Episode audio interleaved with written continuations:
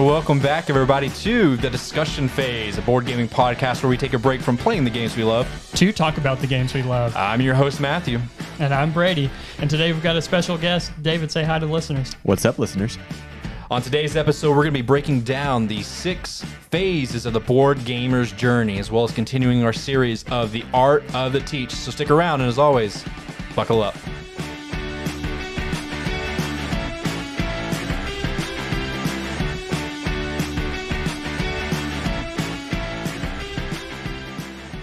All right, so we have David on today. David, how are you doing? You're looking like you got a fresh haircut. Yeah, man. My haircut, though, I think went a little bit better than yours did earlier this week. Yeah, That- that's I, uh, right. I got a haircut on what Monday or Tuesday. I think you got a little more than a haircut. Yeah, I got an ear cut too. I went to I, I cheap out when it comes to haircuts, so I went to Great Clips, and uh, the lady trimmed a little bit off my ear, so it was really awkward. Yeah, I think you sent us a picture, um, and at first I thought you you had surgery, but no, you uh, No, Yeah. I just got a haircut. you got a You had like a little plastic surgery done on your ear. Yeah. So needless to say, I'm, I'm probably going to be looking for a new haircut place pretty soon. Hey, listen, that's what happened to me. I you just got butchered one time, and then you start cutting your own hair. Yeah. So it I just don't know takes if that I'm one. coordinated enough to do that. It takes a little bit of practice. hey, man, you know these barbers are just out for blood this year, so it's been a rough year. Well, they got did- shut down hard too. Yeah, they haven't been practicing in a while, right? Yeah. So, gentlemen, what's some uh, recent plays that we've been having going on? So um, recently, we uh, got a play in of Rococo. Um, now, earlier this year, Eagle-Gryphon Games was decided to publish Rococo. Um, this is a game that I think came out in 2013, but it had been out of print for a, a while, and so it was just super expensive to get on Board Game Geek, or uh, it was the only place you could get it was secondhand. But when they did this reprint, of course, like they do with all their games, they deluxified the crap out of it. So uh, we got it in, um, I think, last week, and got a play of it this week. It was a lot of fun. Yeah. And not only is it like deluxified, it is. I'm. I've come looked at the old board. It's bigger in every single way. It's not a what I consider a heavy game. I think it's actually kind of a mid-weight game when you actually break down just the straight mechanics of it. You're trying to get the ingredients to build the dresses, and you want to put them on display or get the money, but the board is so large and just so many colors are just popping and just sticking out. It's almost like there's so much going on, but it's just like it's just deluxified to the nines. I think I think when you think about thematically, you know, typically games are like dungeons and space and shooting each other. But the real gamers are playing like dress up and, and making dresses. Yeah, dude, you know everybody wants to be a, a, a master tailor. So this is a fantastic game.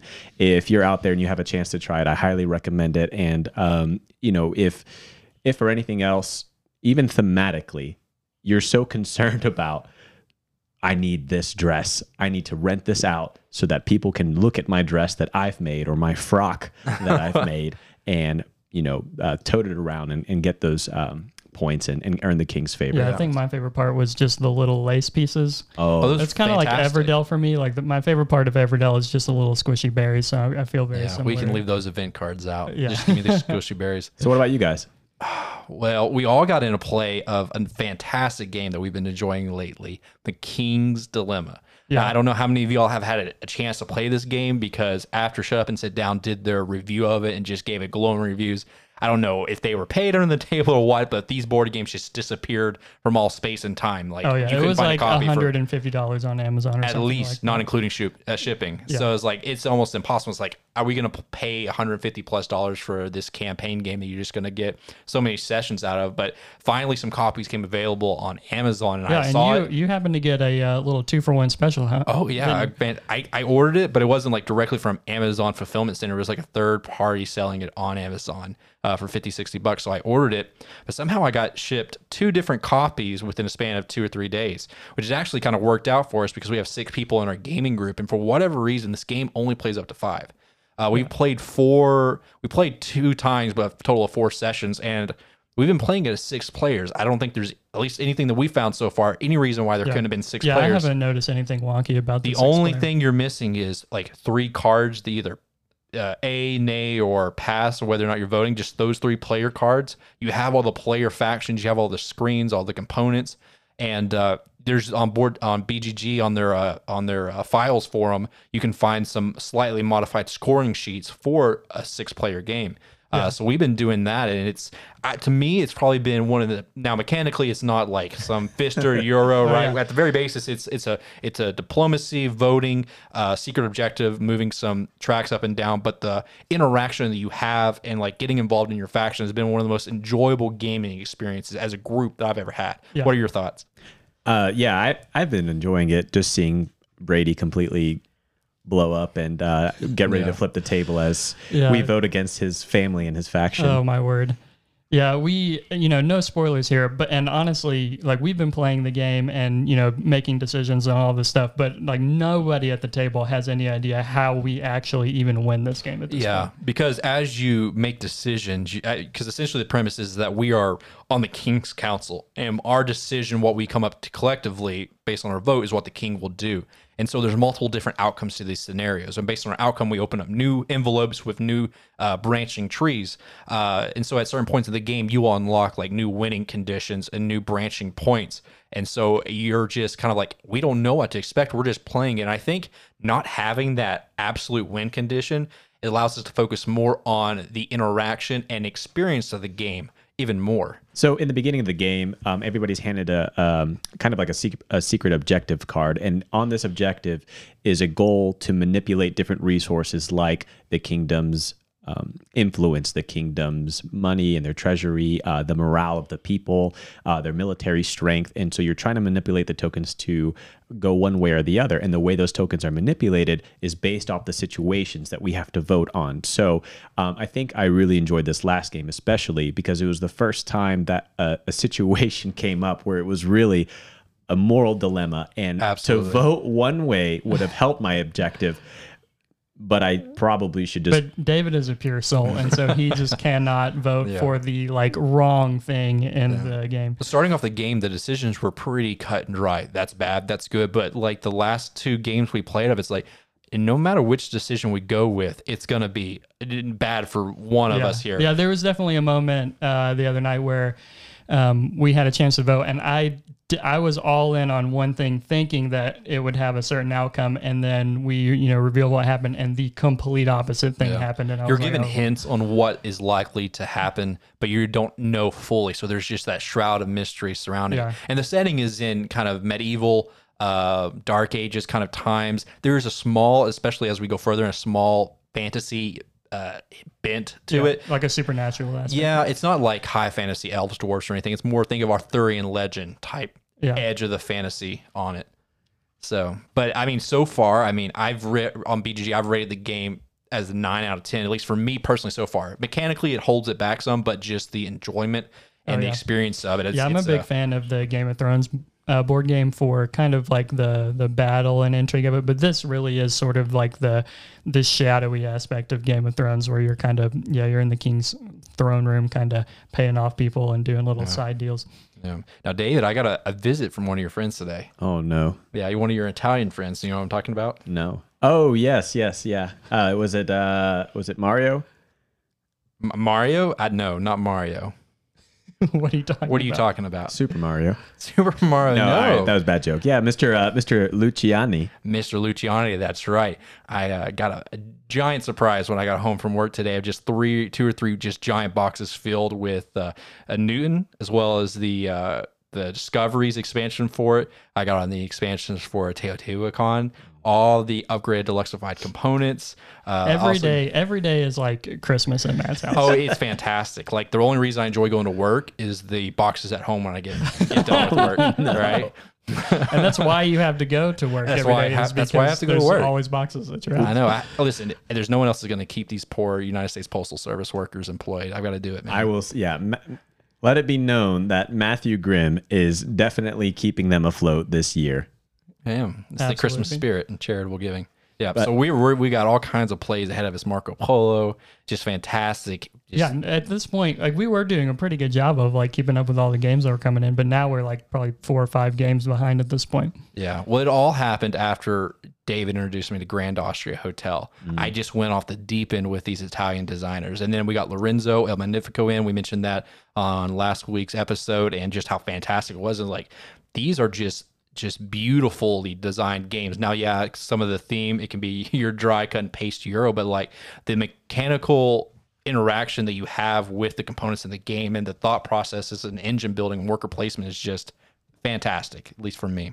I think the the first interaction that we had with these um, designers was Barrage. I love Barrage. Barrage is, is probably one of my favorite games. I think mechanically, it is so it is simple, but at, at so brutal and so genius what they do with the resources, and that you don't spend your resource; they just go away for a little bit, and you're working hard to get them back. Um, but I played Grand Austria Hotel for the first time this year, and that is that is probably my favorite game at this point of all time. And uh, it came out in 2015. Recently, they just did a, uh, a Kickstarter for the expansion. A kick flopper.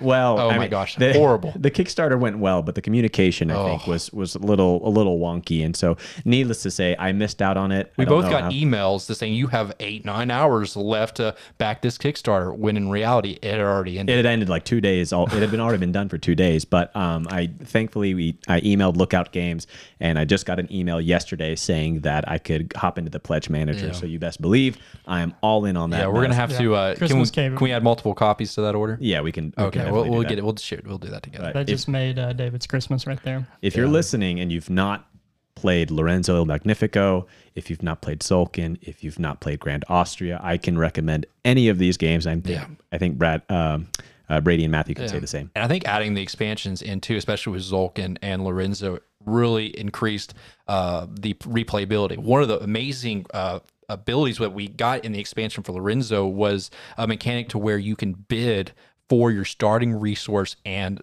asymmetrical and power. Many like more and more games need to do this. Absolutely. Do you guys think like when you have that, it, it makes you feel like you're just like from the start, you are you're right there. You're in the thick of the game. Oh yeah. So so often you're like, okay, you just get this many resources. Okay, here's just starting. But every decision you make in that game is setting up the rest of the game.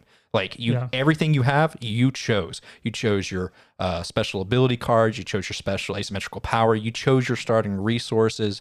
I mean, you choose every single thing you have in and that it game. means it means that the like the all these asymmetric abilities don't necessarily have to be like perfectly balanced, right? Because the like the players can balance them and say, oh well, mm-hmm. that Yeah. one is you know slightly better, and so it, you can you can bid for that one where and get fewer resources. yeah, and I- so it's like if if maybe Tapestry have that because I know you all have complaints where some of the the factions in Tapestry can be significantly better than other ones, and they've had balance changes. But it's like if, if we get were given the opportunity to bid on those, I just think the game would be so much Yeah. better, more interesting. And I think so. A lot of other games with asymmetrical powers would benefit from that. And I think it's really cool, and that's one of the reasons, like with uh, Great Western Trail, the importance, at least when you're on watching those like tournament level uh, commentary videos, turn order is so important in some of those games. So you bid for those as well. Matt, you're the only one watching those videos Yeah, They're so good. Brady, you mean you're not sitting here watching the uh, the World Championship of uh, Great Western of Great Trail. Western Trail? Absolutely not. Oh. no. It's the most mind riveting thing I've ever seen. It's fantastic. Okay, so some of you are probably wondering who this David guy is. I know we've talked about him in a couple of other uh, episodes, um, but we will kind of get into a little bit of his story later as we get into our main topic. Um, but first, I've got a new uh, game to play with these guys. So let me just take a moment to A uh, game. Yeah, we're Brady, I gonna don't think we'll- we're gonna we- put we don't these like two games guys over here. head to head. What?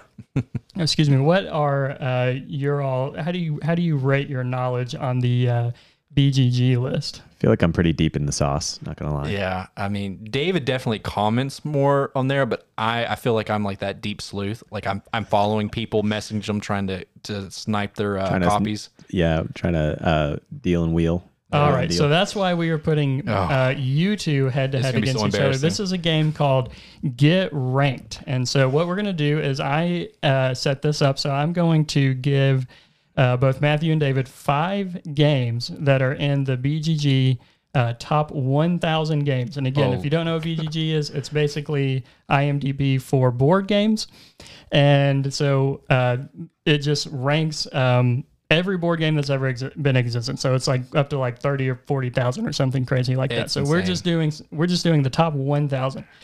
Um, so I'm going to give them five games along with their five rankings, but uh, they are, are responsible for matching those up, and whoever can match the most up is the winner. Which uh, ranking are we using? Are we using like the aggregate aggregated ranking or like the players ranking? Oh, dude, we're not we're not gonna just the normal ranking when you click all board games. That's Okay. Yeah, okay. on, Just the normal ranking. Okay. Here we go. Here we go. All Well, right. Matt, so uh, let me just say this. I hope I hope you're ready for this. I just got the BGG Top 1000 tattooed on my left butt cheek, so Bro, you are committed. it's game over. Oh my gosh. All right, Is there, so- are there any prize associated with this? Uh, yeah, so the prize is that uh, whoever uh, gets the most right will be uh, deemed the greatest of all time, at least until the next game. Fantastic. Okay? So you're playing for the greatest board Greatest. gamer of all time. Okay. Here we go. Matthew, you're going first. All right.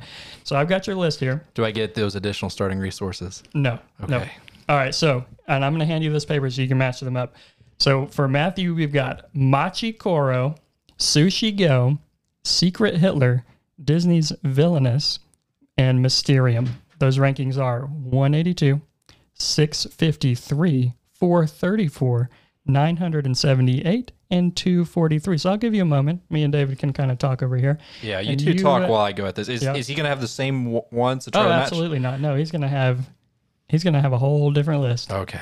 Okay. You all two uh, think while I uh, talk while I think about this. All right, and you can kind of talk us through it. I mean, you know, how you how you personally feel about each game. So this, how did you go about? Just did you just choose these randomly? Uh, yeah, sort of. So I um I kind of just went through, and honestly, like I am not a huge proponent of BGG. I I do have like all of my games listed on there, but I don't have any of my games like like ranked or whatever. I don't have I don't like. Uh, mark down my plays of my games like uh, Matthew does over here. I don't. Do you do that? Do you? Mark No, your I don't. plays? I don't You all log. don't log your place? No, I don't log my No. plays. I I rate games that I've played and you know own and stuff, but Well, for me, it's helpful to know which games I need to call from my collection. If Yeah. We're not getting them played. you just don't you don't know that just by looking and be like, oh, I know I haven't touched yeah, that game. in a exactly. while. I just, There's I, many I to just keep go by track of, feeling. David. Matthew's too science, scientific over here. Uh, the only game that I've like really wanted to like log plays of and and like know you know which side won and that sort of thing is uh, Watergate. So I Matthew introduced me that to that game by brutally assaulting me with it the first Oh, couple plays. we talk about pain is the greatest teacher. Yeah. Brady, I that was awful. I felt bad for how just badly I was just It did make me hungry though, and then the next like two times that I've played Matt, I have just I I, I got my revenge. Brady is hunting me down. He's like, Matt, let's play Sit this. down. yeah, I've been reading all these optimal strategies and studying up. All all right, right, I think I have this. Um, do you want me to just uh, read it off to the listeners what I went with?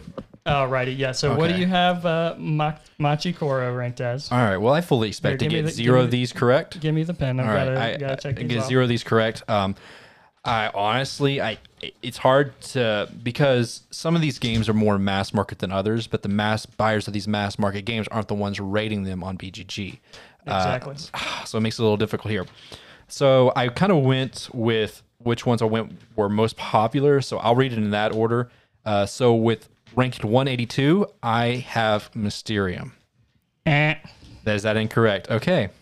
Uh, ranked 243, I have Sushi Go. Eh. Oh my gosh. Okay. Ranked 434, I have Machi Koro. Uh, nope. Okay, I'm I'm getting close to what I thought I would do here. Uh, ranked 653, I have Secret Hitler. Negative. Dude, you could have at least ranked like one game, two different ratings or something like that. and you Oh would have my gotten it. Oh, right. could I have done that? No, I think I'm ju- all I'm just five of joking. these are. and then lastly, I got to at least get this one, okay? Disney Villainous, I have ranked 978.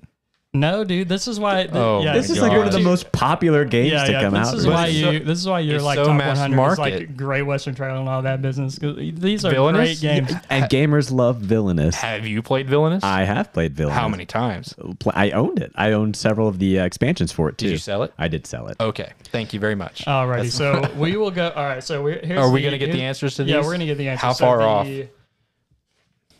Well, I feel like Sushi Go, Mysterium, and Machi Koro are would be in the top three because Machi Koro just had the legacy version put out, so it had to have some popularity at least. Yeah. All right. So in in uh, ranking order, we have Secret Hitler at 182, Wow. Okay. Mysterium at 243, uh, Sushi Go at 434, Disney Villainous at 653 and Machi Koro at 978. Wow. Okay, that that is surprising. I figured it'd be much higher, seeing it got the legacy version. added How many onto it. have have you? How many of these have you played, Matthew? I played Sushi Go. I watched Disney Villainous be played. Um, I thought you were about to say you've watched a Disney movie. I've, I have watched. the He's Disney watched movie. the World Championships No. for Disney Villain. Yeah. I was at a game group and uh, they said we really want what play Disney Villainous, but we had one more player than could play the game, so I was not allowed to play. oh, okay. All right, um, and then I played Mysterium, and I have not played Secret Hitler or Machi Koro though. All right. All right. Hand, flip that paper over, hand it to David. David, for you, what do we got? All right, folks. Just let you know this is gonna go a lot better here. All right, so we've got King of Tokyo, Cash and Guns, QE, One of my favorite games. Sagrada, and Camel Up. No, I've played those games. All right. How, I mean, you could have Yeah. given me a similar So list. All right, uh, hit us with here's, the rankings. here's the rankings. We got 146, 934, 448, 309, and 664. Alrighty, Matthew. Um, what do you think about those games? Any of those games hitting your top 100 out there? top 100 you know definitely not qe uh, because i think it is uh, just a broken piece of garbage uh, and then there's about a thousand other alternatives. Uh, the game on there that i and I, I feel cash and guns whenever i bring that out to a new group. A lot of people get confused about when they're supposed to hold up the gun when to put it down if you have a better group. Uh, but i've had a lot of success playing camel up i know we talked previously about knowing your audience and knowing what games to bring out for a group and that, i mean i believe it plays up to eight right Yeah, it does. And I, honestly, that's a great party game. I have never seen like a, like a random group of people get so passionate about like a plastic little Yeah, camel. and it doesn't my- put a lot of pressure on the players. Like you either choose either to take a token, which camel you think is going to come in first or last, uh, just take a coin, or just uh, roll the or press the button on the pyramid and just roll one of the dice. Right? You don't have to worry about. Uh, being embarrassed or whatever it Oh, is when you talked It's about those gaming no pressure, personalities. yeah. Pretty low barrier to entry. Um, I definitely think you could have picked some better games uh, for this list, but that would have been too easy if you picked all our favorites. All right, so it looks like David's done over there. David, got what that you, how juice, you feeling about this? All right, so let me just give you some some Mental, yeah some thoughts? mental notes, and here's my process. So I got to think, what does how would Matthew not do this? And that's kind of what I went Absolutely. for. So let's go with uh, King of Tokyo at 146.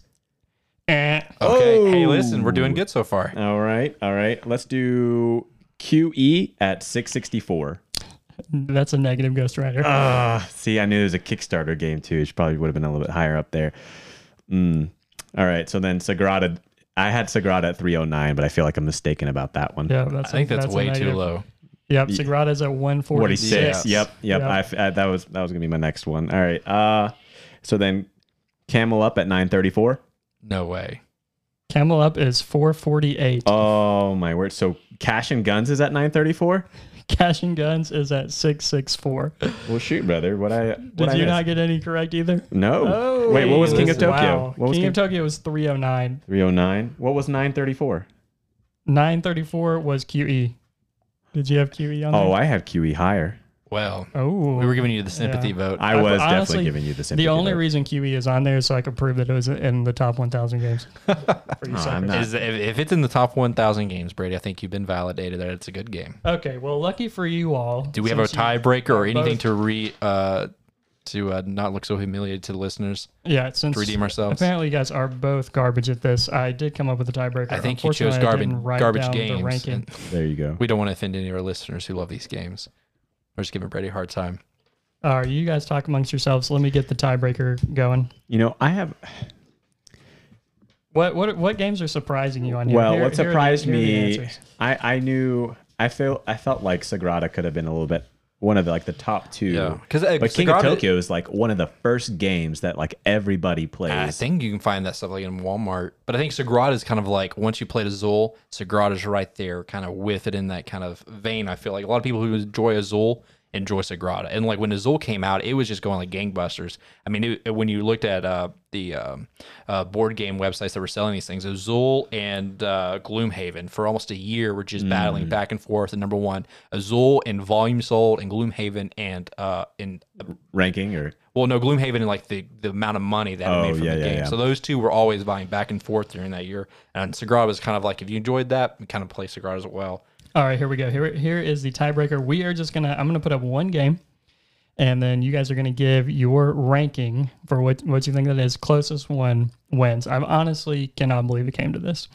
All right, so the um, the game is Smash Up. Are you all both familiar with that? I've never played Smash Up. I've but never I- played it. I, I know. I know. I'm, it. I'm familiar with Yeah, it. Yeah, it's a little bit of an older. Came out in 2012.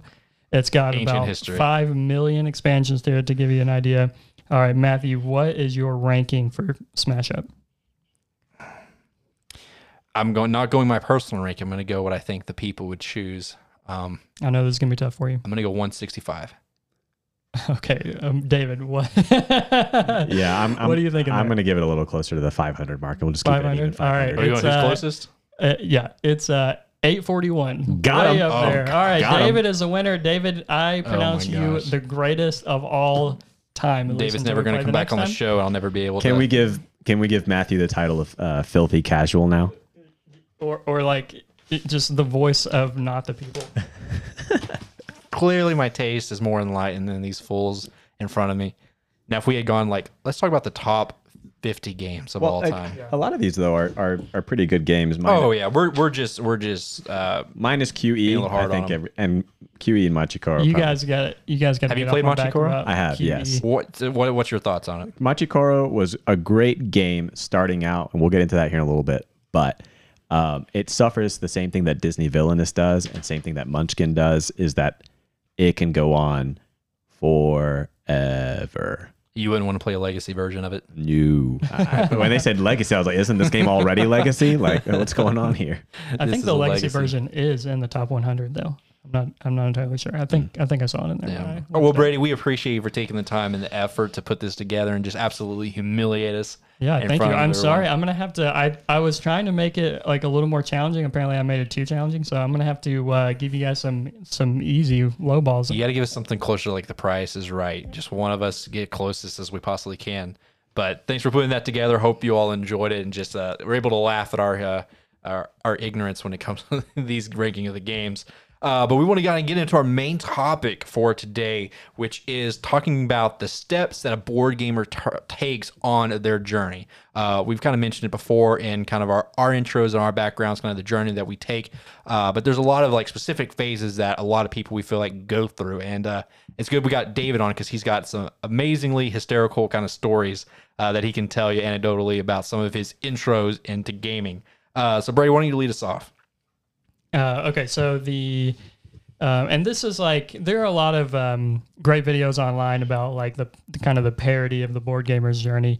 Um, but the uh, first stage in every board gamer's journey is mass market games, and what we mean by this is all the games that kind of everybody knows. When you say, "Hey, I'm I'm into board games," and they're like, "Oh, that's awesome! I love Monopoly. I love Apples to Apples, Phase Ten, all that kind of stuff." So Yahtzee. Yeah, so I started out. I loved um, Risk uh, when I was in high school. Another one that we played we played a ton in high school that I just I would never go back to is is Phase Ten. We we would play hours of that game, and yeah, I, I just don't understand it. There now that now looking back, I'm like, oh, I just wish I got that. At the time, it just like this is so fun. We just keep going forever and ever. But then looking, if you asked me now, would you like to play a game and you explained it the rules, which is actually your face, I was like, I had no desire to Yeah. play a game, just complete random luck. you want to play this uh, card game for five straight hours before somebody gets to Yeah. Phase Ten? I can't even tell you how many times we played Uno, and it's just this game. We okay, we finally got. It's almost over, and then someone just Got 'em. out of- got him right. like someone who we knew was supposed to win, they win, and they forgot to say Uno, and then someone goes, "You didn't say Uno. Grab 500 more cards to add to your hand, and we're just go for another hour." Uh, so looking back, it's like I feel sad for myself that I have to go through that. Yeah, and luckily, like more and more people are kind of getting out of this category because there are a lot more better games coming from like Walmart and Target and stuff. They are like building up great collections, including like you know Disney villainous. And I mean, have you all been in a Barnes and Noble recently? Oh, they're next level. Yeah, they're they're cur- that's that's curated, a curated board game uh, collection just that you can buy from, and they got a lot of really good titles in there. Mhm. I detest going in there because you have to pay full price for the stinking games. So Yeah, it is kind of nice. I was able to scoop up a copy of Wingspan back uh, earlier this year when it was like up to like a hundred and something dollars. That is and is who I want- got my copy of Wingspan from too online. Yeah. Like someone posted Barnes it. and Noble? Yeah, they someone How much posted was it? Uh, for like fifty bucks. Yeah, Okay. the retail price, whatever that is. Yeah, someone posted and the deal was gone in like ten minutes. So. Yeah. Well, let's talk about for for a second. I know we you kind of maybe a little off topic here, but you experienced when you first started gaming. You know, there's a large segment is like support your friendly local game store, right? Uh, your FL GS. right? Support them, right? We want to support local businesses, but you know, we've mentioned before this isn't necessarily the cheapest hobby, and there can be some large disparities in prices and costs of these games based on whether you're getting it in retail, where you're getting it online, where online are you getting it? Are you getting it straight from the publisher? Are you getting it via Kickstarter? Are you getting it on eBay, secondhand market when these games are out of print? I mean, so what are your kind of thoughts? Do you all prefer to use one source of buying your games over the over the other if you can have the option to do so? I mean, honestly, I'm typically going for like the cheapest price, and and I think if we we kind of live in a rural area in Tennessee, but and and so unfortunately we don't have a whole lot of like great friendly local game stores, and like the one we do have is mostly just like a hub for Magic the Gathering or something like that. So it's just it doesn't really foster a great community for board gamers. It's mostly just like a nerd dungeon kind of thing.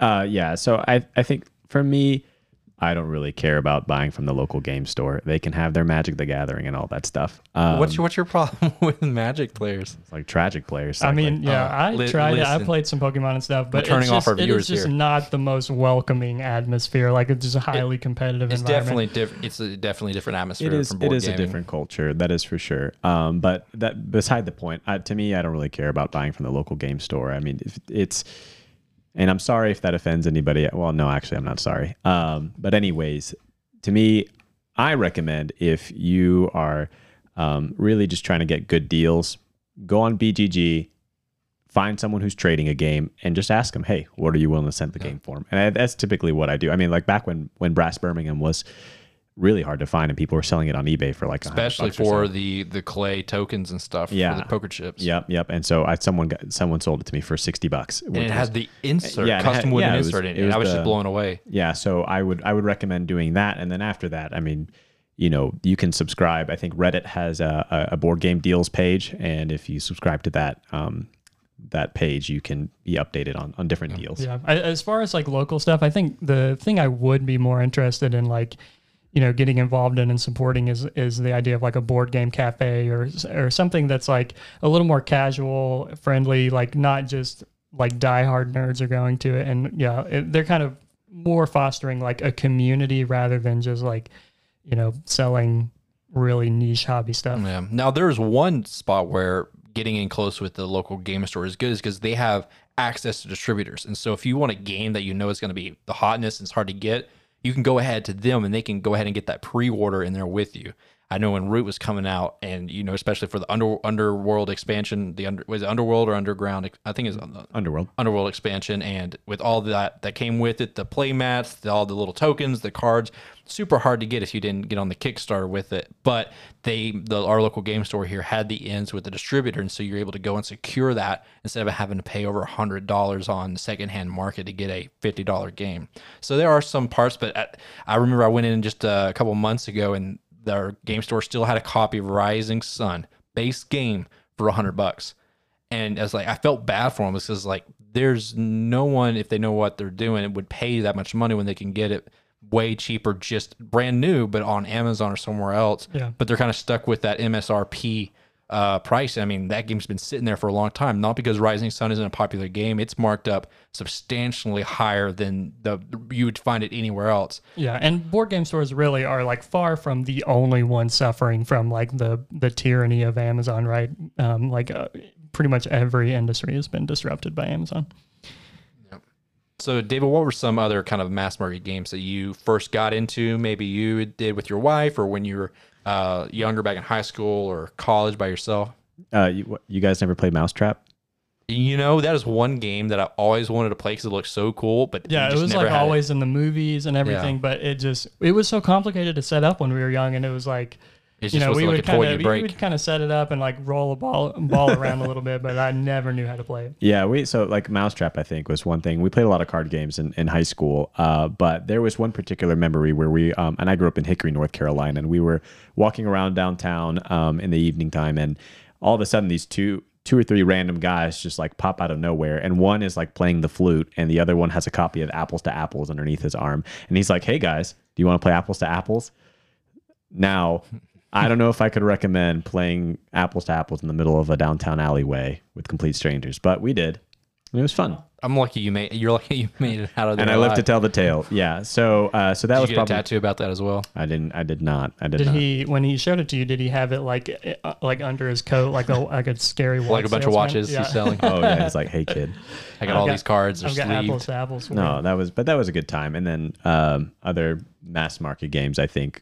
I mean, what's the one? Exploding Kittens. I think that's a pretty mass market game, right? You know, Yeah, I've this I've point, never yeah. played it, At this and I'm point. almost at this point. I like I on principle, I have no desire to play it. Yeah, just 'cause that one just is so kind mindless. of like that one's worse than Monopoly at this point. When I say hey, I'm, I'm into games, and they're like, "Oh, I got exploding kittens," and I'm like, mm. Yeah, it's not necessarily have anything against the game. It's like it's just so pervasive and like, hey, that this is what board gaming is, exploding kittens. And I try to like push. No, this is not what board games, modern board games are. And so I try to push back. Like you know, we we can forget about exploding kittens for a little while. Yeah. If it if it gets people into the hobby, I'm all for it. But That's I, true. I'm Bro, not that's how I, that's how I got here, bro. What are you guys doing over here, destroying me? Yeah, exploding down. kittens was where it was at. Well, the doors over the next phase is, is like that that entry into and I mentioned this before on a previous episode when I was talking about what was board gaming is like and I described told Brady it's like opening that wardrobe into Narnia once you first play that first board game is like this is different than anything else I've Yeah, experienced So what is and no one else ward- knew. what's the wardrobe, Matthew? The wardrobe and I don't care what you say the wardrobe is and forever will be Catan I feel like we've been talking about it a lot lately but the game that literally I feel that you hear mentioned more than any other as I was playing all these just random games, but my turning point was Catan. That is, it opened my eyes. It opened the, the door of possibilities of what gaming could be, the experiences, uh, the interaction, what games could actually do, and how you can interact in a game. And I know we mentioned both of us that that was the game, Brady, that you and I, not together we played, but separately we had played that really got us into the hobby of wanting to know and learn more. Uh, it's so accessible that um, I mean, I've you know sat down, played this with my parents. They're able to pick it up, family, friends, whoever. Uh, it's an amazing gateway into it because it has negotiation, it has resource management, it has engine building. Believe it or not, but it has engine building on it. And I think, I mean, I have no desire to play it unless we play it with the Cities and Knights expansions with asymmetrical player powers that you can level up. You have more direct player interaction when you're building knights and blocking each other. Then you have the Seafarers expansions and you have exploration. I mean, you can almost turn Catan into a 4X game combat, exploration, resource building. David, I know you're laughing at me here. But Yeah, listen, well, we could either is- play TI4 for eight hours Or we could Catan with all the or expansions. Catan with all the expansions for two hours. I mean, take your pick. Well, and this is right. what this is what kills me about people is when they get stuck in this category, and and and people really can. It's like it's like they kind of they hit a dead end. They're like, Catan is amazing. I've got to buy all forty expansions and then play like a six hour long game of Catan with like a million expansions. I'm working right now on trying to get my in-laws um, out of this phase, especially my my two uh, brother-in-laws. They love Catan. They love it, and um, it's a fun. I mean, I have I have fun playing with. As a matter of fact, I wish we as a group would just sit down and play vanilla Catan. I've no saying this for a while. expansions. Oh, no expansion? No expansion. Have you played with Cities and Knights? I have, yes, and it's fine. It's I- phenomenal. I, I just want it for the experience Yeah. of playing vanilla Catan. with heavy gamers. Yeah, with with us. I And, just see and just roll those dice and, just, cry. and move that robber around. Um, but I'm trying to help would, them. It would break our group apart. Yeah. We would not survive it, David. Yeah. So like I, introduced my brother-in-law Josh to Grand Austria Hotel, and he loved it. And so like I mean that's a, a, a definitely I think a step in in the next direction. Now you have some interesting stories when it comes to like your first foray into modern gaming. Oh, yeah, so so like we the first thing that I that got me started was Machi Koro, and that was interesting. And then I started from Machi Koro is where I found Board Game Geek, and I was like, all right, well let's look at the top 100 games. Oh yeah, you got to go for number one right off the bat. so I saw Gloomhaven. I was like Forget like, those other thirty thousand games. Let's just go straight to the top. so here's here was here's what I had in in my repertoire. I had Exploding Kittens, uh, Machi Koro, I think Guillotine, Seven Wonders. The next step, obviously, Obviously, is Twilight Struggle. Yeah. rational. it's perfectly so- rational, understandable. Very beautiful game. I mean, that could, the cover, uh, the art and components, you could just get any gamer and, and just about gives Splotter games a run for their money. Yeah. Well, look, so I've seen some of those other GMT games and they don't look very good, but Twilight Struggle, I mean, you guys know I am such a history nerd. And so when I saw Absolutely. this two player game about the Cold War, I mean, it was I've always wanted to play it. If It you still had a copy, name. I would say, David, let's sit down and play play a game of Twilight Twilight Struggle. oh, I'll buy a copy then if that's the case. Yeah, absolutely. Yeah. More and more, I've found that some of these two-player games, uh, Brady has a copy for War of the Ring. Uh, we couldn't get anyone else together, so we say, "Hey, let's sit down and play this." And just the, the thematic involvement of that. I'm a huge Lord of the Rings fan, and stuff like that is amazing. But I know, David, you love history-based game, Pax Pamir, Watergate. Yeah. So, So- let me tell you guys what I did. So we so the local game store here lets you rent out games, and so we rented out like Cash and Guns and like some other like small game, and then Twilight Struggle, and it lived on our table. It took us three days to finish this game of Twilight Struggle. And who did you play with? uh, my wife. Oh your poor wife. yeah. I didn't have any other gaming. This was before you guys rescued me, and um, the we we it lived on our table for three days. How many times has she ask you just put it away and stop? Well, she was just like, "Look, wait, can we just end this?" And I was like, "No, we started. it. Let's go ahead Oh and my finish." gosh. And so, but it was such a. I I had a great time. I mean, I think she plunged the world into nuclear war and lost. So it was it was a good. Who time. ended up winning that game? Yeah, it was me. Like Oh. if, if you get if you get the track to level seven of the nuclear like the nuclear war track, basically, because that's what you're trying to do is avoid another world war. Uh, but if a player causes that to go into the level seven, then they automatically Isn't lose. there a either card or action in the game that if players don't know about it beforehand, it can really tank them? It's either maybe if you're playing the Axis is like Japan or something with a nuclear. Isn't there some mechanic where there's just a nuclear bomb option? And it can really catch people off guard. They didn't know about it. Well, I, I don't know. It, that, that was two years ago that I played that game, and I haven't touched it since because you know Yeah. three days. How on the hard table, was it getting through that rule book for the teach? You know that was that was. I, I think that that was really. Rough. I don't know how that didn't turn you off from gaming.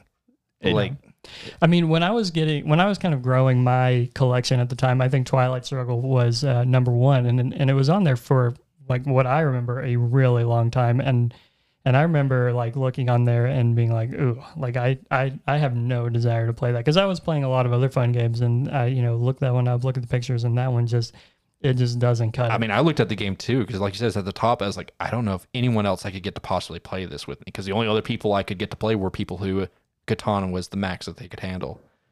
At the time, I was just uh, like taking Tom Vasel's word as law, and so I got um, uh, whoa, what what was his favorite game for the longest time? Cosmic Encounter. Cosmic, yeah, Cosmic, Cosmic Encounter. Encounter. I got Cosmic Encounter. Got Lahav and is another one of his I got- favorites.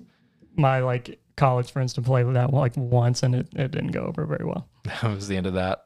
Well, the next phase that we have here is down the rabbit hole. All right. So, David, why don't you just give us a little little uh, backstory of what was your down the rabbit hole experience after you got those first couple games, and then taking you down the rabbit hole into kind of where you are now. So I set up a budget for myself at the time, and I said, "All right, I'm not going to spend more than forty bucks a month on a game." now, as you guys know, And that that's a real I key mean- factor to getting to this stage is is setting the budget for yourself. honestly, Yeah. like once you start setting a board game budget, you know you're going down the rabbit hole. That's Yeah, ex- that, that's a key. I find it come forty dollars a month. yeah, you've turned into a junkie by then. And so I remember, so um, so as far as going down the rabbit hole of just you know looking on BGG, which then ultimate then leads to um, uh, YouTube and looking at different videos. Next thing you know, you're subscribing to different channels. Next thing you know, you're listening to board game podcasts. Absolutely. Getting a little meta over here uh, because The heartbeat of the industry. yeah, that's right. Um, so um, So, who are some of your favorite either channels or sources of content to, to go to for reference? Absolutely. I'll be happy to give a shout out to Board Game Barrage, I think is, uh, besides you guys, of course, the premier board game podcast that I Yeah. will, Uh, If any other podcast uh, makers are out there, just know we're coming for you.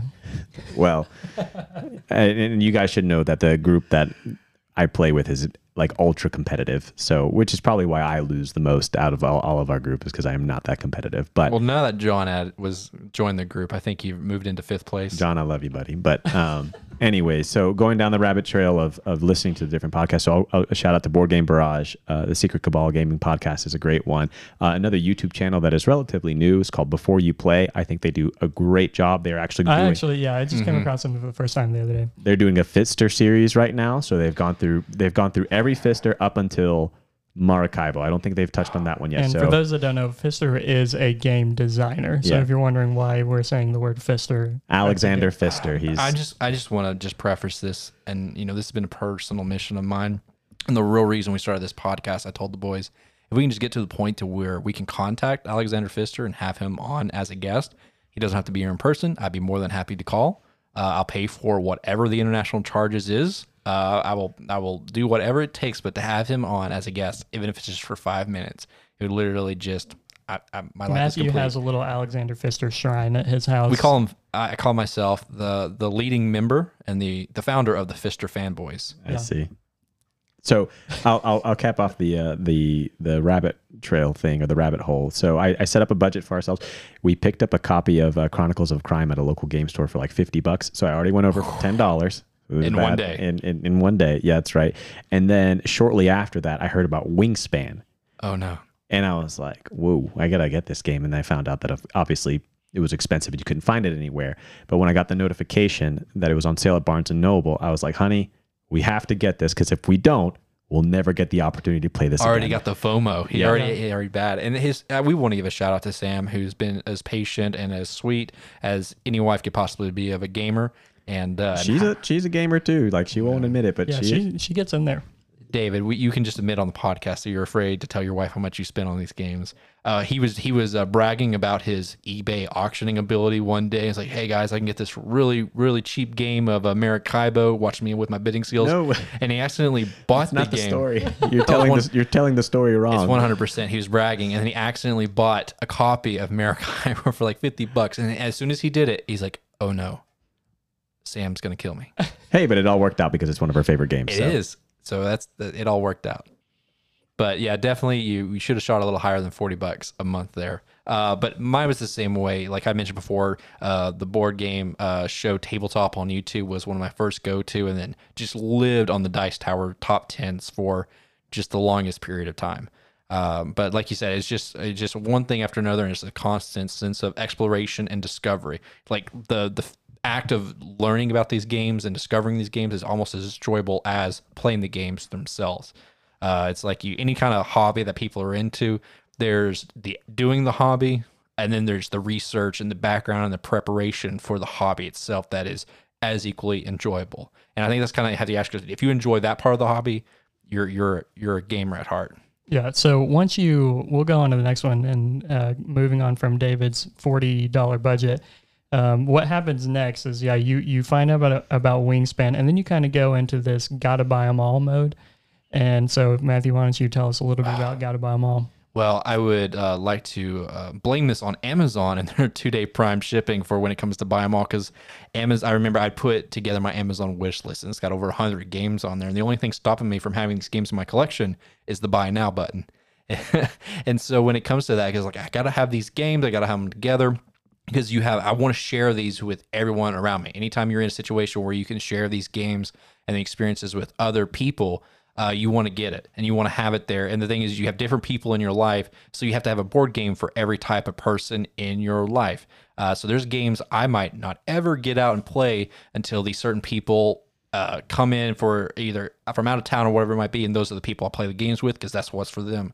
Uh, but then you might get to the phase of okay, I've got to try to get all these top 100 games. You start a journey of of you got to play. You almost have a checklist. Can I play these top 100 games? And you start checking it off, just going through the experience. I want to play the best games I possibly can. In the board gaming, you're trying to find that perfect gaming experience, and you're always looking you're not just playing one game and then moving on to the next, play it again, but you're trying to find the best possible games that you could have for the experiences.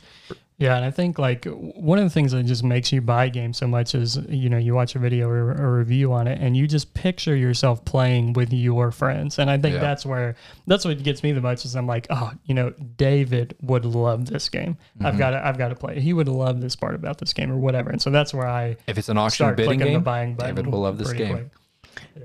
the um I would also say too, like, and you touched on a good part uh, there, uh, Matthew, about the experience of researching the game and finding out every little detail about the game is almost just as enjoyable as as playing them.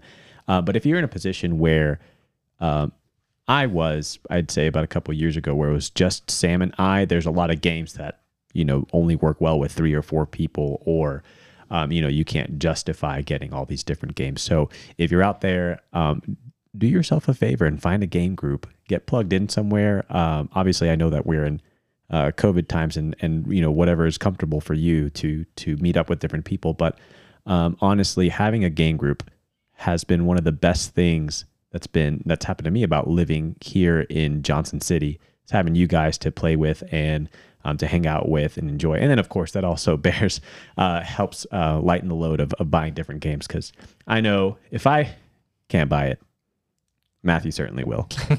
All right, don't get ahead of ourselves. Don't get That's, uh, that one's coming up. Always. Okay, so the next one is um, is kind of like when you. This is sort of like the evolution. So after you kind of buy all of the popular games on Amazon or whatever, you kind of go into. It's like trying to game the future a little bit. And so, what is that one, uh, David? And you, David, knows all about this one because he's always telling us what's the latest with this. Oh, the yes. So for the those of you who have that junkie vein that's really strong and Gotta tap prominent, it. yeah, you got to tap it so you can tap into that FOMO, that Kickstarter FOMO. So what do you guys think about Kickstarter games? For me, I feel like it's just dangling that treat in front of me because I already have a tendency for deluxeified out the wazoo. If I can have it deluxeified, I want it. And people laugh at me. David's over here chuckling. But I ask you, would you rather watch a football game on a TV in color or in black and white? Your answers. Oh, yeah, and- and color. color. Would you rather watch the game with the sound on or with the sound off? Uh, with the sound on. Honestly, I don't watch football games, so you're Okay. kind of losing me there. All right. Would you rather watch? Oh, we'll talk about the movie. Would you rather be sitting on the floor and on a nice, comfortable couch when you watch this movie? No, I yeah, I, I agree. there are definitely agree things that add to It's the it, would- experience. yeah, so it's like an experience. So if I want this experience to be the very best it can, so Kickstarter just dangles this little treat in front of you. It says buy this game and we'll give you all the upgraded deluxeified components you could possibly ever wish, Mm-hmm. Yeah. plus more. But they always have a tendency to hide the mechanics or finished rule books behind it, and so you're kind of you're kind of struggling because there's exclusive items that I can't get anywhere else. And the thing is, I've been hurt so many times with games like Rising Sun and Blood Rage and Root and all these games that I really enjoy and really love, but I didn't find out about them until after the Kickstarter came out, and then I had to pay the That's price. when you got to pay the big bucks. You yeah. have to you have to pay the piper, and your punishment is is two to three times the secondhand market value on eBay or wherever it is because you didn't get on the Kickstarter. Uh, So a lot of times it's like I don't want to have to pay two to three times as much money if I end up enjoying this game for all the content of it. Yeah, once you get on the Kickstarter train, it, it feels very similar to like betting on the stock market and like knowing like, you know, what companies are going to increase and what companies are going to decrease and that sort of thing. So, yeah, like trying to research games and going, oh, yeah, this one's going to be garbage when it comes out, or this one's going to be amazing when it comes out. And a lot of them don't have finalized rule books until Uh, Yeah. after the campaign closes, and they've already got your money. Yeah. It's it's interesting when you think about like the different games that that come out um, and some that absolutely just rise up in the hotness on BGG because all these different reviewers are um, have copies and and they're talking it up and and that kind of thing. Um, but honestly, the truth of the matter is, if there's a game that is out there, chances are there are also probably like five or ten games sitting on your shelf that you've not touched yet, that you've not played. And so I'm not really one to back too many Kickstarters. Um, there have been a couple this year that I have, um, but I just I don't I don't know that there's a lot of great games that you can just be playing right now, and I think with Kickstarter, a lot of the times it's going to be there's a lot of bling that's up front that looks really nice, um, but at the same time, like you said, Matthew, it's just not gonna it's not gonna hold up mechanically. Um, I think about Endless Winter. I think I shared that with you guys several Mm-hmm. You times. wanted to get it. yeah, they But can't. also Yeah, have- David is always dangling the little carrot in front of us because Yeah, he's always He gives us the these- notifications yeah, of when things are coming out. When's the next uh, Lacerda game? I mean, David, but you have a lot of regrets. Like, do- if you could go back, would you get on that Nemesis original Kickstarter? Uh, probably not.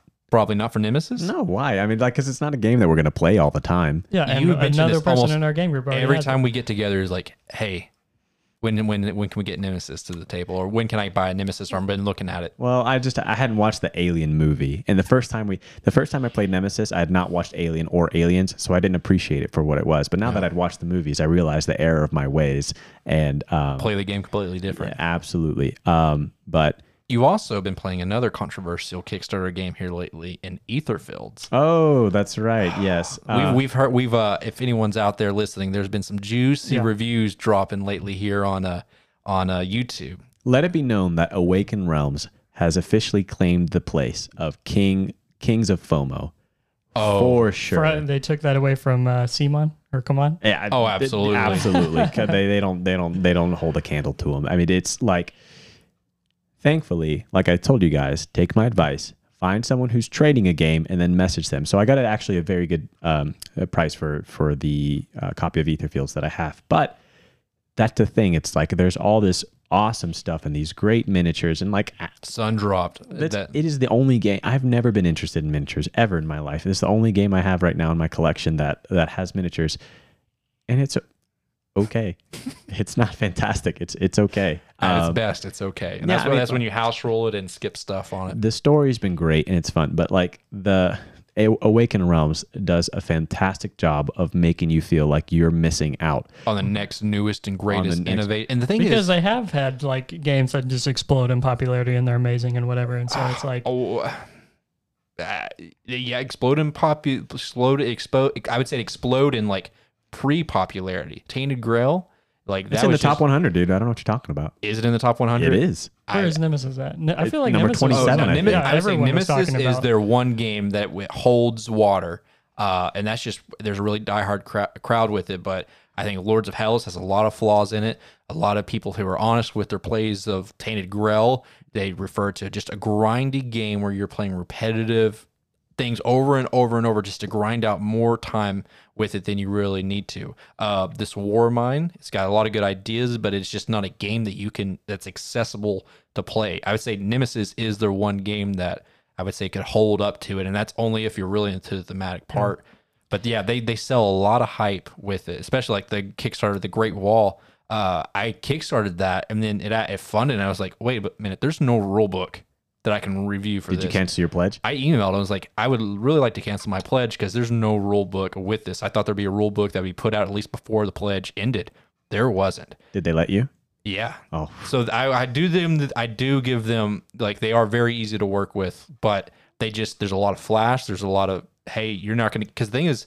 The Lords of Hellas sells retail. I think Nemesis does, but that was very long after the Kickstarter was done. So if you don't want to wait forever to get these games, you have to either get them secondhand market or from Kickstarter. And so it's eh, what do you do now? Thankfully, some games hold their resale value. So if you kickstart that game, you play it, and it's like I'm not feeling it, you can sell it and probably still make a profit on it. Oh yeah, so I mean, if if you're even doubting about whether or not you should back it, you should at least you know if if if you know you can turn around and sell it, and that's a motivation for you, go for it. Yeah. Yeah. Yeah, so the moral to the story is that the Kickstarter games uh, end up not being all they're cracked up to be. And that is kind of when you move into phase six of the board game journey. And we've kind of titled this one Finding Your People or Sharing the Load. and this is kind of what, what David was talking a little bit about. But this is kind of, for me, I think this is where, and this is where I think I'm at, is, is where you get more excited about playing games than you are about buying games. And I think that's where I'm at. Um, where I, I'm not tempted. I have to still disagree with that. I still get like jazzed through the roof with buying Yeah, we games. we know you do. But uh, and so and I am excited to play all the games you buy. But I and I I bag maybe like two or three Kickstarters a year uh, that I think will be a lot of fun. But I I think buy a couple QE type games. as yeah, well. like if if we could not buy you know a game for all of 2021, I would be perfectly satisfied Oh, with what ab- we have absolutely. right now and playing with you guys. Yeah, and we make it sound like we don't have any good games. We have a lot of good games, but it's because we love these games that we want more of it, right? I think yeah. we definitely like, and I think Brady said this a little bit earlier. There's a backlog that we have right now of about like maybe ten to fifteen games that that we That I am dying to play. yeah Yeah. You know, and we don't have enough time. To. Well, if we just keep playing uh, Blood Rage and Root every single time we meet, then we're never going to get to. So, I'm I'm all for. have you guys I'm talked about Root? Blood. On Uh, yeah, Oh, yeah, yeah, uh, we- it's we- it's painful to talk about for me. Yeah, we haven't been had a chance to really talk down about Blood Rage. I would love to do a segment where we break down that game and just all the intricacies of it. Uh, but yeah, it was sharing the load. Uh, the thing is, David has a way of manipulating me into buying more games. He'll say, "Hey Matthew, Whoa. have you seen this really interesting game?" And an example is this with Lorenzo. And I'm like, "I don't think I have. Let me look into it." I was like, "David, this looks really amazing. We enjoyed Grand Austria Hotel." And then I sent him a message, David, I, I just ordered Lorenzo and the expansions. We're going to have it in a couple days. And then he just messaged me, like, no, don't do it. Cancel your order. There's a big box later on that's going to come out. And, and then I'm like, okay, I'll cancel my order. And he's like, oh, wait, no, the big box is going to be even later coming out. I was like, David, I can't wait forever to play this game. And so, So, then I have to reorder it knows how again. to share the load over there. Yeah, he shares a load by like All right. dangling it in front of my face, and then it's like, oh, don't buy it. Oh, now you can buy it. And it's just he's just messing with my emotions. Let me set the record straight. I tell you guys what games I'm excited to purchase in the future, but I'm not a junkie like you are and have to feed my junkie vein 24 7 with a box showing up on my step every single day. David really. David just fishes with us. He sees a game that he likes, says, and then he just "Hey, throws it out in our. These are the games I want to play who's- who that he you buy. re- yeah, That's what David does Oh, too. tries to reel you in. Oh, and now I'm giving a hard time. David, listen, David's getting boxed all the times too. We were over at his house the other day, and Sam was telling us like I almost lost it on David because in like one day we had three or four boxes just show up one after the other and after the other, and she thought they were all games, and she just started just David, David, what's going on here? we, Well, I had to tell her these were a lot of games that I'd ordered like earlier in their year and like Yeah. they're all showing up with a few like here. Yeah, one of my favorite so- quotes from Sam was when we, we were I can't even remember what game we were playing, but we were like, "Oh man, this is a great game. How much was it?" And David kind of paused, and then Sam goes, "Yeah, he's got to be careful. He's got to remember what price he told me." oh, you we asked David, David, how much did you pay for this game? And Sam just kind of looked, yeah, how, David, how much was this? Because what he had told her may have been slightly below the tax Oh, and the sales not- and the shipping. That's not true. I'm I'm I'm pretty honest with Sam when I'm telling her, hey, I'm going to buy this game. She's like, how much does it cost? I'm like, nah, I don't know, around this much. I'll never forget when, Around he, this when much. you you told her how much the cost for the upgrades to Grand Austria Hotel because David got the upgrades with the little croissants and the little pastries and the Starbucks cups and all they're very nice components. I wouldn't play the game without it. You know, board game snob over here. But uh, she said, "Yeah, I really like these components." Sam was saying, and then I said, "Did you get a good deal?" I saw these on uh, Top Shelf Gamer, like 45, 50 bucks. And Sam just stops and she's like, "David, they were what?"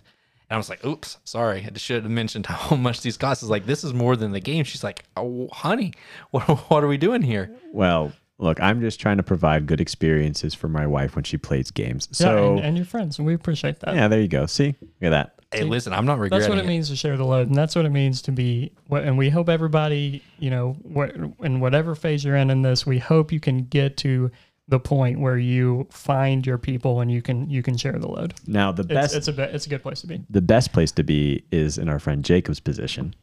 What what is hmm, that? What position is that? Well, the position where everybody else owns a copy of the game and he's got to play. He's got to buy the game. Oh yeah, yeah. that yeah. I don't even necessarily think because he wants to own the game. He just doesn't want to be the only person who doesn't own the game. He, I think Jacob is investing in the future. He's always like, well, you guys aren't always going to be around. I think he's like just planning for the apocalypse. Oh my something. word, That makes me kind of sad. Jacob, where are you gonna go? Where are you doing, bro? Jacob! If you're listening to this, know that I love you and I appreciate the. Yeah, we want to keep you around. He long is as the only person in the group who has a legitimate play mat for the table.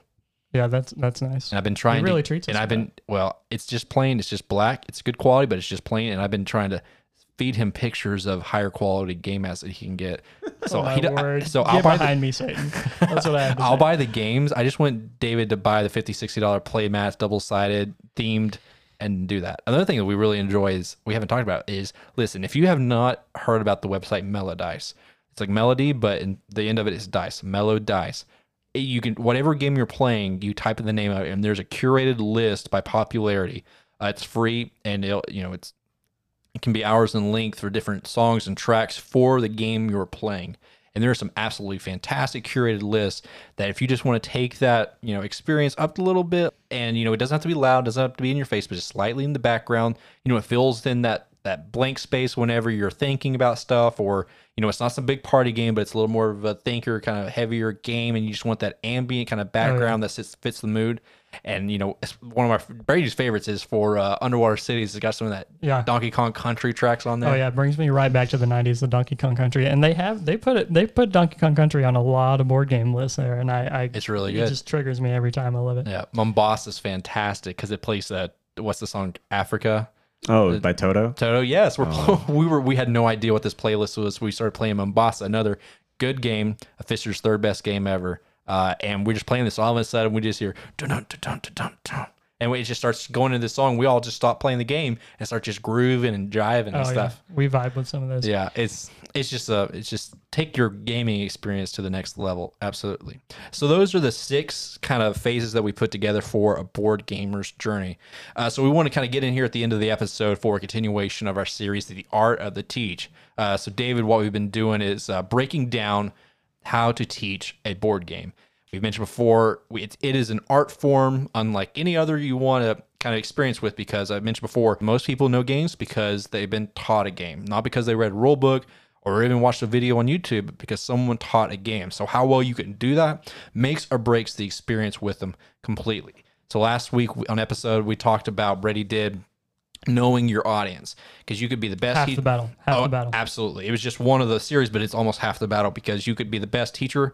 You can know all the rules. You could know how the best way to teach it. But if it is a theme or a game or a link, If you're or, trying to treat, teach Twilight Struggle to your wife, yeah, it there goes- are it there's time and place. real I'm really glad David is here because he also uh, he, it was it your brother-in-law and his girlfriend. oh girlfriend. yes, this is Oh, great. So he was. I'll let him tell us. But he was with his in-laws and his family, and he just decided to drop the bomb So, look- on their on their poor minds. Guys, don't you know that the next progression from uh Catan and oh what's that what's that Marvel game? A Hail Hydra, a little Hail- social yeah. deduction is Barrage. Obviously it's yeah, Barrage. It's a- three, it's a- four hour. a very game. dark, heavy Euro game that is Rated. beyond cutthroat. maybe ranked or rated like what, maybe a 3.9 or like a 4 on BGG and At least a five. Yeah, Yeah. and the, It the is better way cutthroat. to enhance that experience is when you start at like I don't know around midnight or something. Yeah. So uh, keep in mind. So here's here's the story behind this: is that we went up to New Jersey, and I, like I said, my my brother-in-law Caleb, he is he's pretty much a gamer now, and he is dipping his toe, and I think right now he is in the like level. He's hopping in between stages three and four of buying games and going down the rabbit trail. So he's messaging me all the time, like, "Hey, what's good? What's bad? That kind of thing." But And he's trusting you. He's putting his faith in you and everything. that's right. Um, and so we, when our last trip to New Jersey, we were um, gonna be there for about five days. And I said, Sam, I don't care what we do this week. The only thing I want to do is sit down and play Barrage with you and Caleb. Well, somehow that almost ended up not happening, but we sat down, I laid out the board, got the components ready, and I started speaking. And I think in about maybe two minutes, I looked over and uh, and my brother-in-law's girlfriend just her eyes were just very Oh yeah, because you brought not just your brother-in-law and your wife; it was also your brother-in-law's girlfriend, Girlfriend. who is not, Not a gamer. No, Yep. And so I, re- I remember and telling this her, is I not said- an easy teach. I- no, it is not an easy teach. And I looked at her, I said, okay, so what do you think you would like to do? And she said, I want to go home. I want to go home. she said, uh, well, what can I do? And she looked at Caleb. She looked back at me. And Sam looked at me and she about slapped me and said, all right, that's it. We're packed. We played one round of Barrage. So after you started the game, you explained the rules. On her turn, she's like, "That's when she said, what can I do?" yeah, exactly. And so, um, I Anyway. feel like this is like akin to like a, a pilot like of a 747, like just looking in the back, grabbing some random know how to passenger and being plane? like, "Hey, we're gonna I'm gonna teach you how to land this plane right now." so I started out by saying, hey, look, this is like Catan.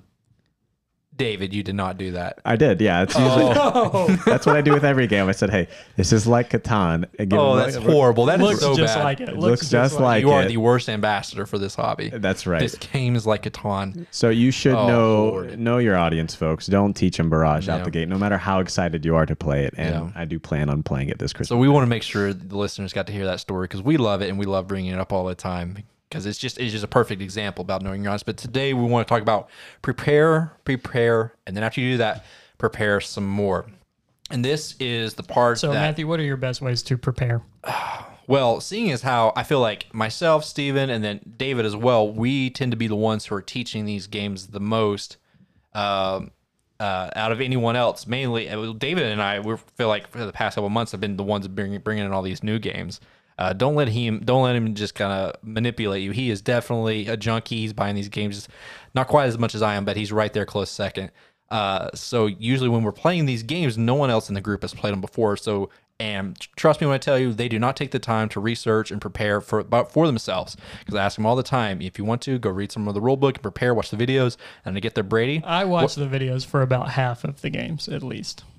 Uh, I'll believe that when I see it because I had Brady. What do you know about this game? And he says absolutely nothing. You know, act, it's kind of funny because I feel like if I have like watched a game at, or a video for a game and I kind of like know what it's going, that almost like I feel like it detracts from the experience a little bit.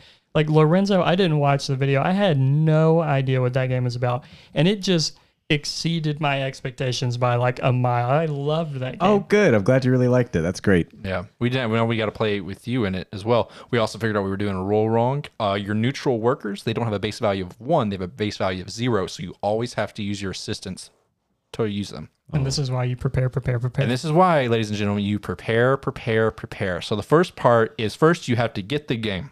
Once you get the game, what I like to do is first and foremost get the game out, punch everything out, and actually go through the components. Because this can be one thing to read the rule book, but once you actually have the components in your hand and know how they work and what you're doing with them, uh, it makes everything fall into place.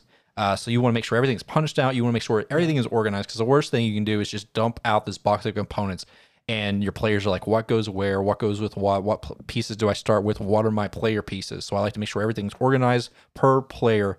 You And- forgot. You forgot a step. When when I o- open uh, any game, the first thing I do is give it a real good sniff. You just got to smell that fresh, Okay. fresh cardboard. people are to think we're weird, Brady. Okay. But the one of the things you want to make sure is everything's organized. Uh, so that way, when you go through the rule book yourself, that you can actually touch the components and know what your players are going to be doing. Uh, so a good thing is figuring out what questions do you have and what questions are the players likely to have. Uh, the second thing that you can do, I usually don't, uh, but if it does have a solo mode, you can play through solo mode or just kind of through a first rounds. Uh, but I always do a watch it played video. Uh, for me, heavy cardboard it's a fantastic, especially they do a lot of heavier Euro type games. They do a very great job of teaching if you need help how to teach a game, uh, but also they do a playthrough of the game. So you can watch how the game is supposed to be played. And if you're watching a playthrough and you have questions, more than likely your players that you're teaching the game to is gonna are gonna have questions as well. yeah, and, that- honestly, a lot of games at this point they come with that little QR code on them that says, "Hey, watch you know watch it played." Here's a link for a video that you can watch. Your Yeah, exactly. Smith's Watch It Played is fantastic for that as well. Uh, but as you're watching this Watch It Played or whatever the video is, that you can go along and you have the components there with you so that you're physically uh, touching the game and you're interacting with it as you're watching it as well. Uh, you can even set it up on your table and kind of do a mock setup or even have the game set up before your players get there. I know David's really good at this when we're coming over to his house. A lot of times the game's already set up. Your player pieces are already where with your player boards. It's already set up and organized where it needs to go.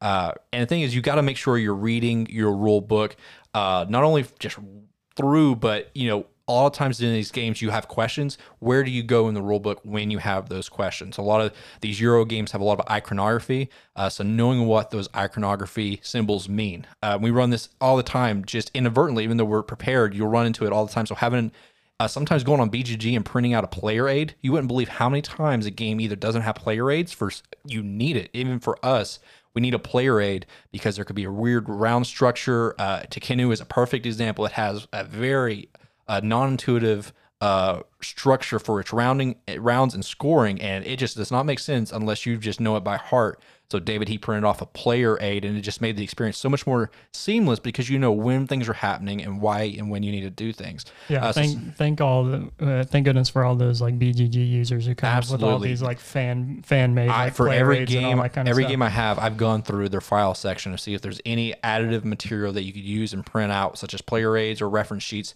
to make it easier for your players. So that's a huge thing to make sure you're doing as well. I would say that's probably something that I, I think I'm going to start doing now too, uh, and noticing how how many games can actually benefit from a player aid too. And as far as um, when you're preparing and, and you you get those things, keep in mind there are also very different types of people in your game group too. So, for example, someone like myself, I may not be the best teacher because I'm the type of person who just likes to say, hey, we'll learn as we go. Yeah. First play doesn't matter. We're That's, just, just a uh, learning David, game. David's Yeah. famous words are, "It's a learning game." It's a Let's go." learning game. Yeah. We'll just a play as we game. go. Well, look, we don't. There are so many games we only play one time. So Yeah, like, they're definitely. I, I will say, yeah, there it, de- there definitely gets to a point in the explanation where I'm like, all right, let's just let's send it. Let's just let's go just for say it. Yeah. exactly. Whereas on the other side of that, we have someone like Matthew, who asked literally every question. Yeah. No, the no, no. question that What's I the asked them, distribution of the cards in yeah, the tiered uh, list? these guys give me a What's hard the time for average asking that. But when and we play these score? deck building games or these games to where the cards make a difference whether you win or lose, and sometimes you have to make a judgment: how valuable is this card? Well, how many are there in the deck? And he, David, what do you say? Don't worry about it. Don't worry about it. Yeah. Yeah, dude, we'll play it again. Well, like, well, maybe, Maybe. maybe Yeah. if it's any good, we don't want to make a horrible experience. Uh, and we're going to be getting into uh, the next weeks is going to be uh, how to get the players interacting in the game, and then the last thing we're going to do is the actual teach itself. So we don't want to get that far into it, but we just want to talk about what is the preparing steps. Yeah. So really, the biggest thing is running through it yourself, either having the game physically out with the rule book, and these uh, watching playthroughs on YouTube is a fantastic resource. Making sure player aids are there, everything is organized, and like you said, David, people learn differently. Uh, some people, and we'll talk about this a little bit more, but some people may be more physical learners, so having the components there. We'll be talking about the buy-in. Or a big thing is making how long is your teach. You know how concisely can you get the point across? Because the thing is, you don't need to tell everything. You need to tell the foundational information, and then uh, if it's a good game, the material, the player aids, the iconography will fill in those gaps. Knowing what gaps can be filled in by the game itself is huge for cutting down the time it takes to teach a game because you know I can't go through and explain every single symbol in a Pfister or these Lorenzo type Euro games but if you explain the premises and foundational pieces, a lot of this stuff is easily to infer. And if you do need extra questions about it, you can just, you know, hey, let's look it up in the reference. Um, yeah, I think one one pro tip that I like to do when it comes to rule books is like uh, going through and highlighting all of the little like beginning setup things, like how many cards does everybody start with, or how many coins does everybody start with, because those are the things that you can just never remember when it comes to games. So. And you're always having to check that rule book. So be able to open up that front page, see the highlighted. Oh, we start with seven coins and eight cards and all that kind of Yeah, stuff. really, what it comes down to is just don't open your game for the first time and hand your friend Matthew the rule book and say, "Let's go for it, bro." Yeah.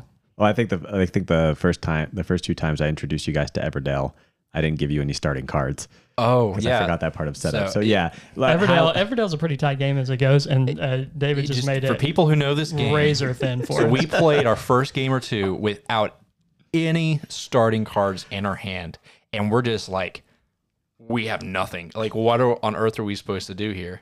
get good. Get good. Alrighty, so we've run a little longer than we usually do, so we will go ahead and Yeah. end it. But So that's going to be it for this week's episode. Thank you for tuning in. Hope you enjoyed our content. We're so thankful to have our guest David on the show with us. And as always, I'm Matthew, I'm Brady. And I'm David. and this has been The, The discussion, discussion phase. phase.